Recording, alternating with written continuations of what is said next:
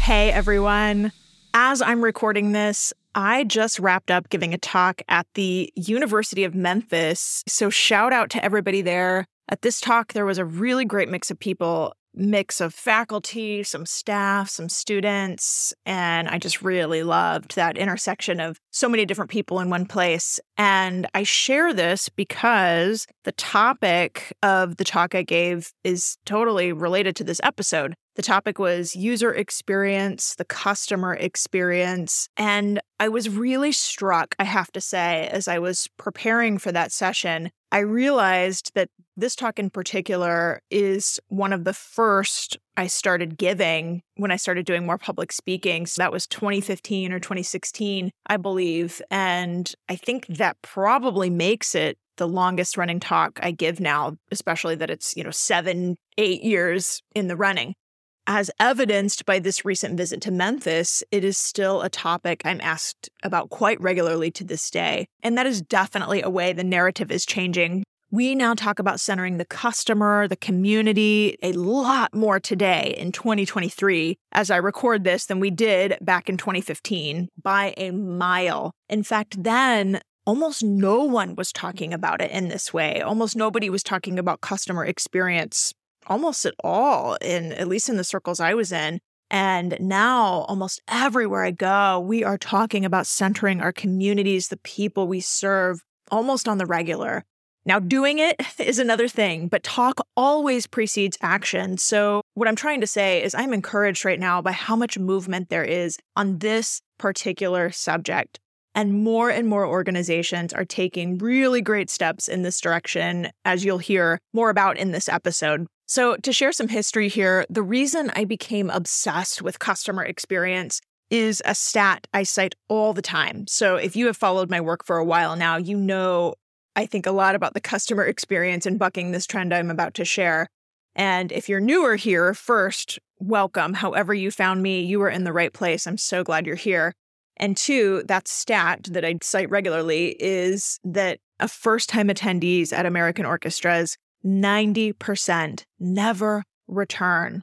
That stat comes from the League of American Orchestras churn study. And that study was probably about 10 years old pre pandemic, I would say, and probably about four to five years old when I started becoming obsessed with this topic. And it really hasn't changed much during all of that time. So, a few things to share about this study is that the league did this with big orchestras. Some of our biggest budget orchestras were the source data for this study. And so that's where you're getting this 90% of first timers don't return. The bigger you are, the more likely that is true. But I have seen it at all kinds of different budget sizes through the organizations I've worked with over the years. Ones I've been an employee at, as well as organizations I've worked with on the consulting side in the last three and a half years or so.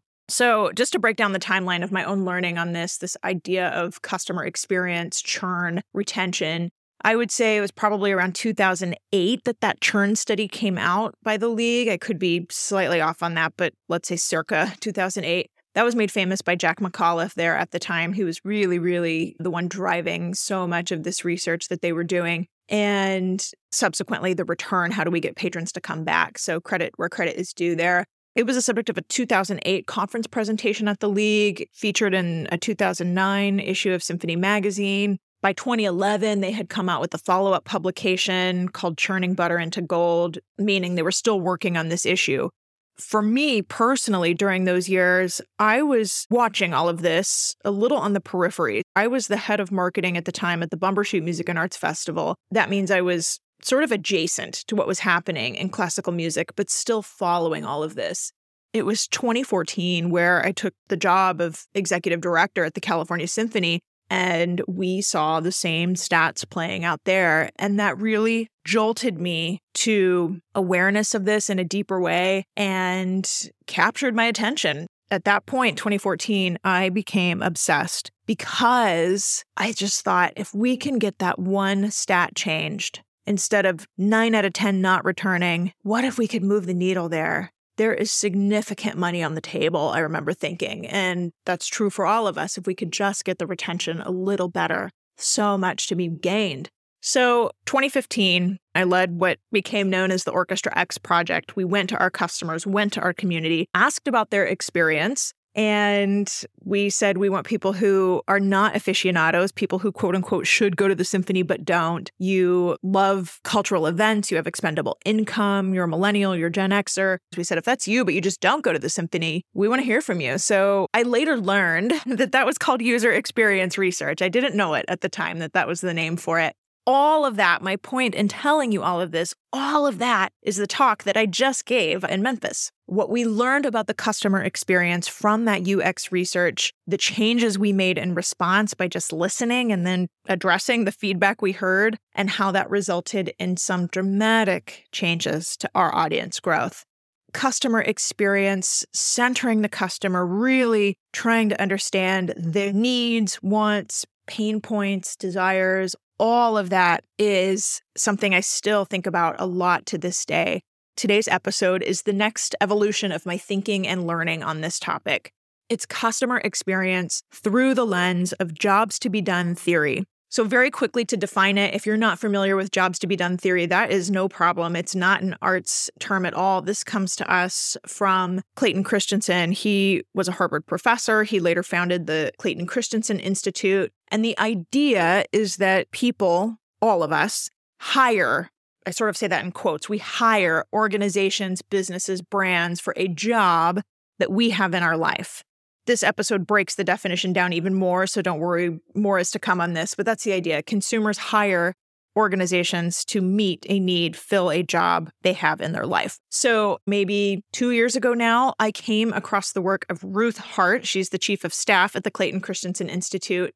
What she has to say about applying jobs to be done theory to the arts world and specifically to classical music organizations. This is a very interesting framework on what a customer needs and wants. So, again, the next evolution of my learning on this idea of customer centricity. So, we're going to spend the next 20 minutes or so learning about this from Ruth. And I will wrap up these opening remarks by saying here's why the customer experience matters, no matter your role, whether you work on stage, off stage, in the boardroom, in the venue, and on and on and on. Here's why it matters the vast majority of our revenue comes from the customer, period. Eventually, when they're super fans, we call them donors, right? But they start as a customer. And if we don't, as a field, address this churn of up to 90% of first timers never coming back, the challenges we face as an industry with audience development will persist. It's as simple as that. We work way too hard chasing down new audiences when we're bleeding out the ones who do come and give us a try. So, this is a big mind shift that needs to happen for us on the whole. But again, the narrative is changing here for sure. That's the good news. This mind shift is happening more and more. And we are going to look at it in more depth together right now in season two, episode two. Here we go. Hey everyone, I'm Aubrey Bergauer, and welcome to my podcast.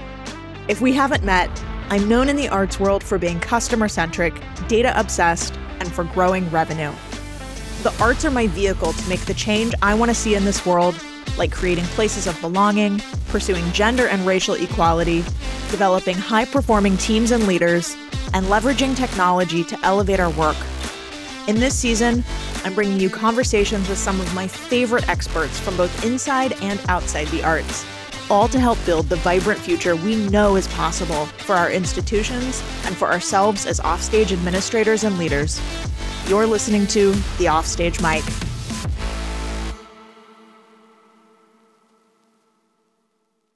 I am so happy to introduce our guest today. Ruth Hartt, as I mentioned before, works at the Clayton Christensen Institute. So we'll come back to that in just a moment. But she is also a professionally trained opera singer, which is why I'm particularly interested to hear what she has to say on this topic. Ruth has done all the things. She has a master's degree in vocal performance from Boston University. She's been in the Young Artist program at Opera Theater of St. Louis and the Young Artist program at Opera Maine, where she lives now, for 17 years. Ruth Hartt worked as a music educator, but what attracted me most to her is her marketing chops. So, as an aside, this makes sense because I say frequently now marketing is synonymous with education. So, her marketing chops paired with her education background, I think, is why she is so excellent on this topic we're going to hear about. So, back to her role at the Clayton Christensen Institute, she works directly with the president there. They are known there for the jobs to be done theory. That is what they do across so many brands and so many sectors. And Ruth is going to break that down for us what it means, how it applies. And I think it is a fascinating approach to learning how to better serve our customers and really just get into that mindset of what our customers need from us as organizations, all so that they want to spend more money with us and consume our art that we are producing. That's the end goal. Towards the end of this recording, you're going to hear in our original conversation, there was an audience watching. There was a live stream element here, and she shares some visuals, some examples of ads from actual orchestras. And then she shares how to make them more customer centric. I think you can still follow along with the audio of this only and understand what she's describing, referencing. But in case not, I will drop the link to the YouTube recording of the original talk in the show notes. That way, if you really want the visual, or even if it does make sense audio only, but want to see what she's referencing, I'll provide that for you so you can do that. So if you find this conversation helpful, please share it with others because, as I said before, this topic of customer centricity, serving our communities better, is so at the forefront now, especially compared to seven, eight years ago. So for now, let's hit it.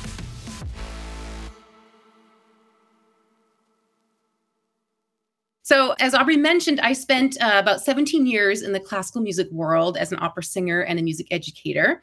And then I totally switched tracks. I landed a role at the Clayton Christensen Institute where we apply business theory to pressing issues in the social sector. So we are trying to change the narrative around education and healthcare and poverty. And what's so great about business theory is that it's developed using a rigorous scientific process and it can explain what causes what and why. So it can help predict which solutions, which products will be most effective and, and most successful. So, as I became familiar with the theories, it dawned on me that we've got this pressing problem in my other world, the arts sector, which is audience decline. And, you know, maybe these theories can help there as well. So, I started researching and writing about these ideas. And that's how my blog, Culture for Hire, came to be.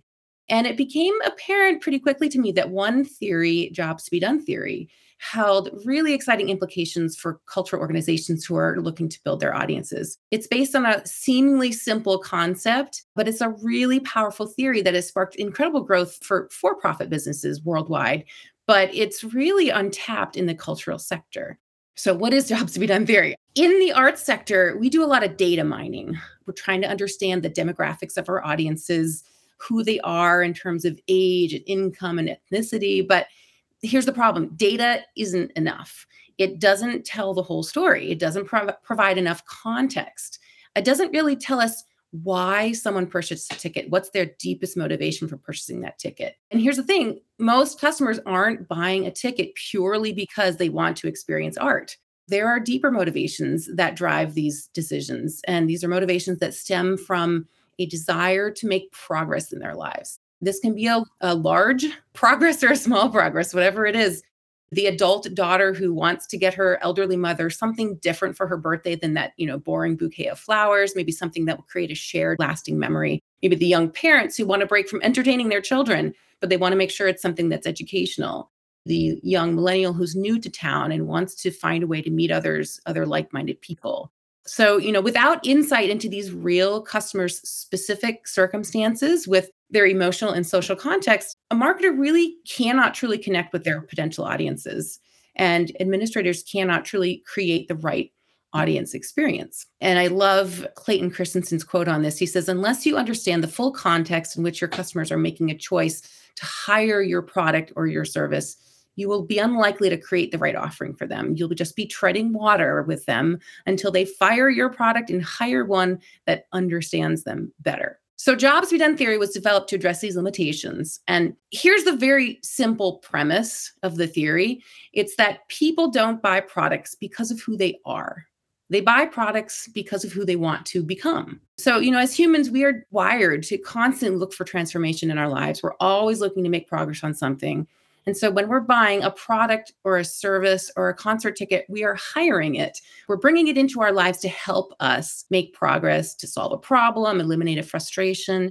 So, you know, when an arts organization is basing its marketing and strategy on demographic characteristics, Clayton Christensen would say, you've got the category wrong. What you need to be targeting is the job to be done or the why behind a purchase decision. And knowing why a real person buys a product or a service helps you perfect your marketing strategy, helps you make your product or your service better.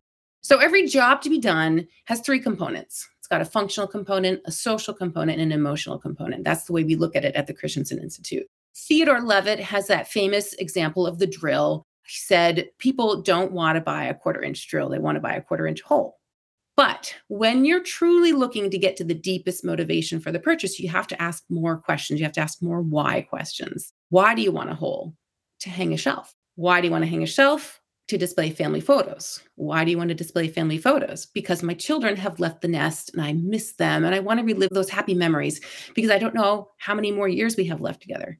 Oh, Okay, now we have uncovered what Clayton Christensen calls the causal mechanism. Now we can see the functional, the social, the emotional components of your job to be done.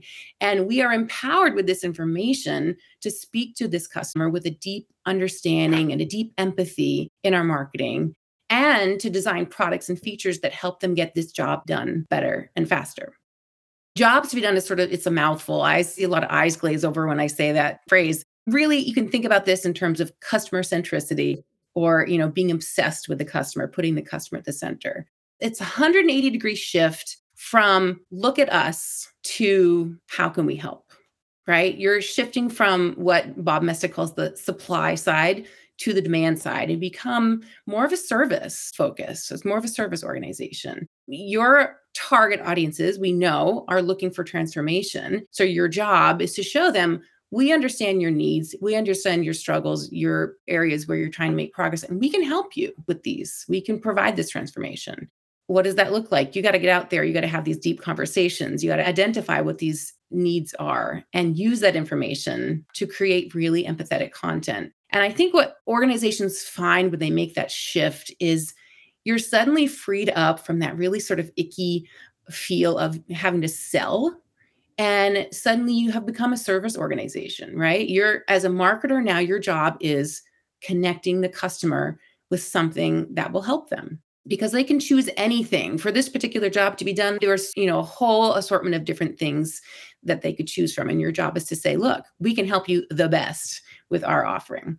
You're no longer selling tickets and now you are asking how can we help? Thank you. I love it. Okay so I have a couple questions I'm hoping you can help us with. The first is I'm so fascinated with this idea of jobs to be done. Consumers have a job, they want to hire an organization to solve that or fill that need in their life.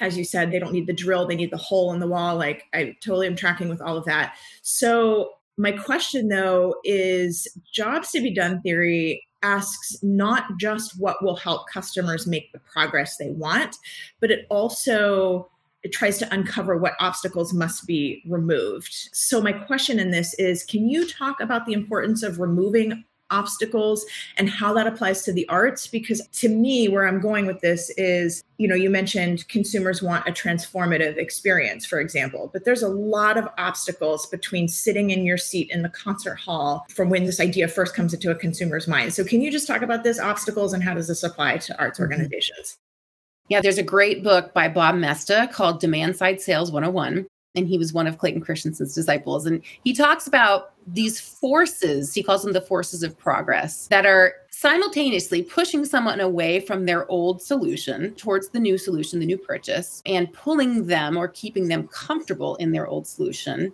as well as those anxieties and obstacles that are pushing them away from making that switch, making that new hire to that new solution. And he says that the pull of the new solution has to outweigh the anxieties or obstacles for someone to actually make that jump to mm-hmm. say, oh, classical music is for me when they haven't ever said that before, right? So that's why it's so important not to just worry about the product itself and your programming and what's happening in the program, but also determine what is it that's keeping audiences away? What is it that turns them off? What's making them anxious, right? This is exactly what you did, Aubrey, with Orchestra X, right? You sat mm-hmm. down with the haters and you said, okay, what turns you off? What do you what do you not like about this experience? And it's particularly important as we start to target the millennial generation because it's so dramatically different from the older generations. They're so much more diverse. They're digital natives. They have more financial obstacles. They have so many more entertainment options available at their fingertips. So you really have to get in there and suss out what is it is it you know the formal rules around how to behave you know mm-hmm. when to clap? Is it you know questions about what to wear? Is it the fact that you cannot be attached to your phone because that you're going to get the side eye from the older generations in the audience? So i think those mm-hmm. are really important things to tackle yeah, all of that definitely came out in our Orchestra X project, as you know. I always say now it's everything tangential to the experience. Like the art is what we do best. That is the transformative part, but it's all these other things. Yeah, what do I wear? Where, how do I find my seat? How do I find parking? How do I know what to wear? So much stress and anxiety was around all that. Anyway, so yeah, I just really interested in this idea of how do we remove the barriers, the obstacles. Okay, next question I have is we've been very sort of theoretical about this conversation so far. So let's get tactical. I know we have people watching who want to know okay, if I'm at my organization and I want to become more customer obsessed, how do I make that shift? What does somebody do? And maybe different levels of seniority within the organization maybe have different options available to them. But I'd love to hear for somebody saying, yeah, what's my next step? What do I do? Yeah, and I think there's a lot of low hanging fruit where you don't have to start out by like sitting down with a hundred customers, right? You can start looking at your web- website and saying, okay, am I framing everything from the customer's perspective, right? I think in your marketing and on your website, you know, rather than telling your readers how talented your musicians are, how beautiful the music is, start to show your readers how your offerings can transform them and transform their lives or transform their world, right? You know, for example, will they be able to feel more socially connected by attending?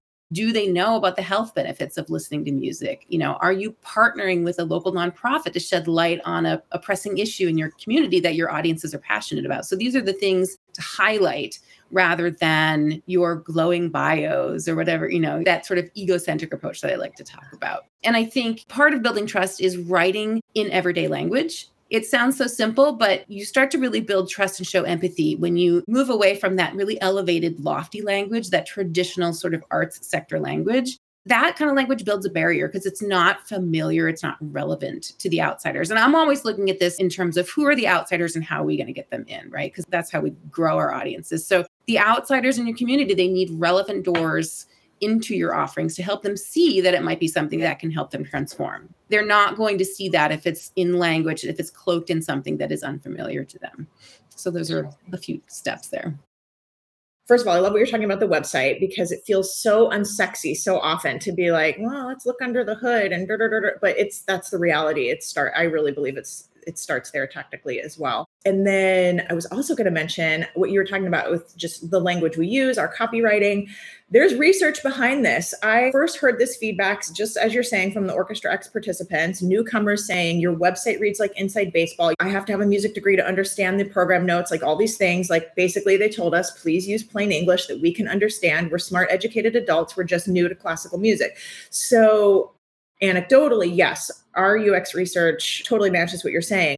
Then I learned there's broader research that supports this as well. And you probably know this, but just for everybody watching, I was so captivated by this. I forget where this study came from, but basically it comes down to people, humans, who tend to use more jargon, technical language, are usually, as a general statement, found to be less secure and confident in what they're speaking about. Like it's mm. almost this facade that we put forward to start dropping these words.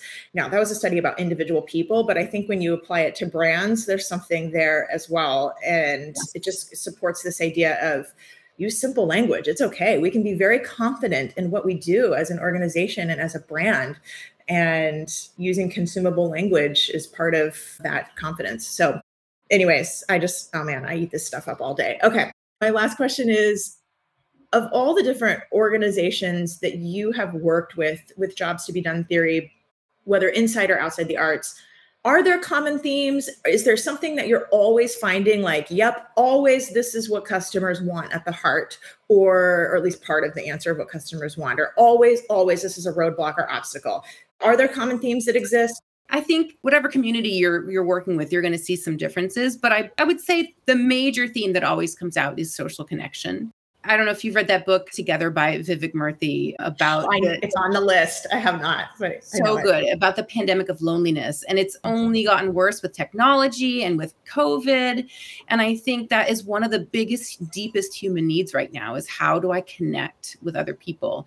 And I think art is such a great way to do that. And I think that's probably the biggest theme that I've seen come out of the work so far yeah, that feels such like a deep need that we all have as humans. Love it. Okay, so here we go, everybody. I think this is super fun. We're going to do a little I'll call it a game, but it's really show and tell. Ruth is going to share her screen. We've got some um how shall we say this sort of marketing do's and don'ts, but we're going to show some examples of if you don't follow Ruth, you should just for so much of her content, but this in particular, some ads, real ads in the wild of classical music and then how to make them more customer centric. So, all right, Ruth, talk us through it. All right. I'm just going to show a few things that I've come across in recent years and then talk about what we can do to improve. So, you know, my biggest soapbox is when you come to a cultural website, are you seeing yourself there? You know, as a customer, are you seeing yourself in those images? And I think with this example here, we are seeing the orchestra right? And it's hard to know like who are the other people i'm going to be seeing if i attend this? What is it going to feel like for me? And do i fit in? You know that's one of the major questions people ask. So i thought about what could we do to show the audience more? So here's an example of really digging in i'll zoom in here too. Really turning that camera around instead of you know, like i said that focus on look at us and all of a sudden you're showing how the audience is transformed by this experience right Another example, too, is just trying to show the emotion that's brought out by your offering, that transformation that the audience is looking for. If you can find images of your audience that show that, super valuable in your marketing. I just want to chime um, in and say before yes. I before you move on, I like that you're saying your town symphony. I mean, the idea we're not trying to throw any of these organizations under the bus because as we right. all know, that last ad could have been like any orchestra anywhere. So just absolutely that out there, yeah, and yeah, yeah, it's so true. You see that everywhere. And it really it's counterintuitive, I think, to turn that lens around and show the audience, right? But when you start to see these faces and the emotion that your offering brings out, you can really see how powerful that is. Well, and it goes right back to jobs to be done. I'm sorry, I keep interrupting yep. you, but goes right back to jobs to be done. If if we think we're hiring because somebody wants to see orchestra, then showing the orchestra makes sense. But if we think mm-hmm. that a customer is hiring us for personal connection, yes. then suddenly these other images start making a lot more sense. So here's this really lovely dramatic photo of the maestro, which it's inspirational to a lot of the people who are your loyals, right? Who know who this person is, who value their abilities and their skills and their leadership. But for the outsider, and that's the person I'm always thinking about, what do they know about this person? Do they even care, right? So maybe we try to show the audience instead. And maybe we change the language around the headline here rather than saying the maestro returns. Maybe we say something more relevant. It's been too long, right? We've been at home on our couches for two years. Let's replenish our souls. Yeah. That's that job to be done, right? We need refreshment, we need replenishing. Here's just another image I found. I think it was Classical Uprising has this lovely image of a child being transformed by the experience of the art they're watching. On social media, you see a lot of sort of vague imagery or vague language on some marketing, but I think if you can really start to dig down, be more specific, you know, I like to talk about how, you know, as an opera singer, every gesture on stage had to mean something and it had to connect to real emotion because if it didn't, the audience wouldn't care. And I think the same applies to marketing. Here's an example of I love this theme of escape into the music. It's a beautiful photo. It shows the audience and the nature. But if you really think about what does that feel like to escape into the music? What's that transformation feel like? I think you can get more specific with an image of a customer and that sensation of being surrounded by music. So that's that right hand example there. And even the language be here now is something that folks who are interested in self improvement and yoga and meditation, that's a phrase they'd be familiar with. Here's a tweet, which I think it just needed a couple of tweaks, right? You've got images of these faces who your outsiders won't know who they are, right? So if you can replace it with some customer images of people enjoying a show and then change that language a little bit to talk about what we've been dealing with in COVID. You know, let's ditch the sweatpants and bring back the magic and use a hashtag that we're going to relate to. That's something that those outsiders are going to resonate with. A couple more here. I love the language that they used here. Join us from the couch tonight. That's real, right? That's real and relevant mm-hmm. during COVID. But as an outsider, am I what am I going to feel when I see this guy with his lips smushed up against a flute?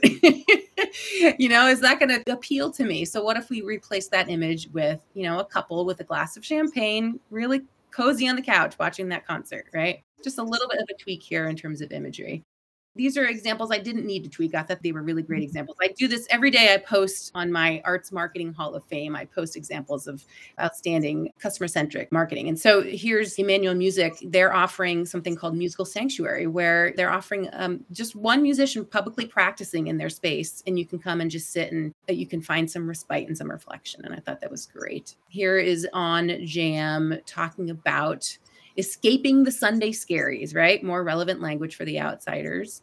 English National Opera now offers a relaxed performance for those target audiences who, you know, want to be able to make noise and leave and enter the auditorium whenever they want to, get a break in the chill out area. That was really a lovely offering the other thing about being customer centric is you just you provide a platform for featuring your customers. They love this to see their photo shared and they can share that with their followers. That is just a boost for their for their social standing right? Here's you know another example of showing the image of the customer. Using emojis that's something that a lot of people look down their noses at but for those outsiders who aren't part of this music world that's how they talk that's how they relate on social media. And so uh, an emoji on occasion is i think not a bad thing personally been on my own emoji journey recently of like to your point i was very worried about like my personal brand and what if i'm overly emojied? And then the data is that no live a little aubrey show an emoji okay? Yeah. so anyways. Yes absolutely.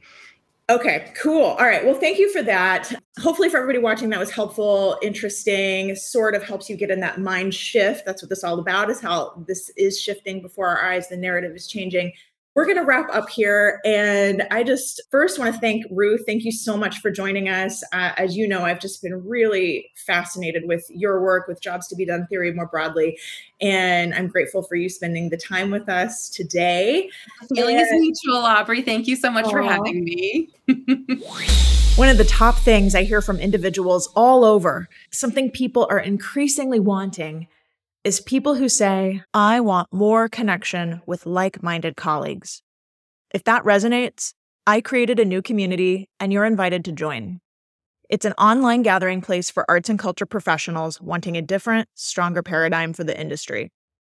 It's a place for those not satisfied with the status quo for arts and culture, who believe there is a better way forward, and that the future of the field doesn't have to be all doom and gloom. It's a place of people trying to navigate the ins and outs of careers in the arts and want smart, growth mindset type people alongside them.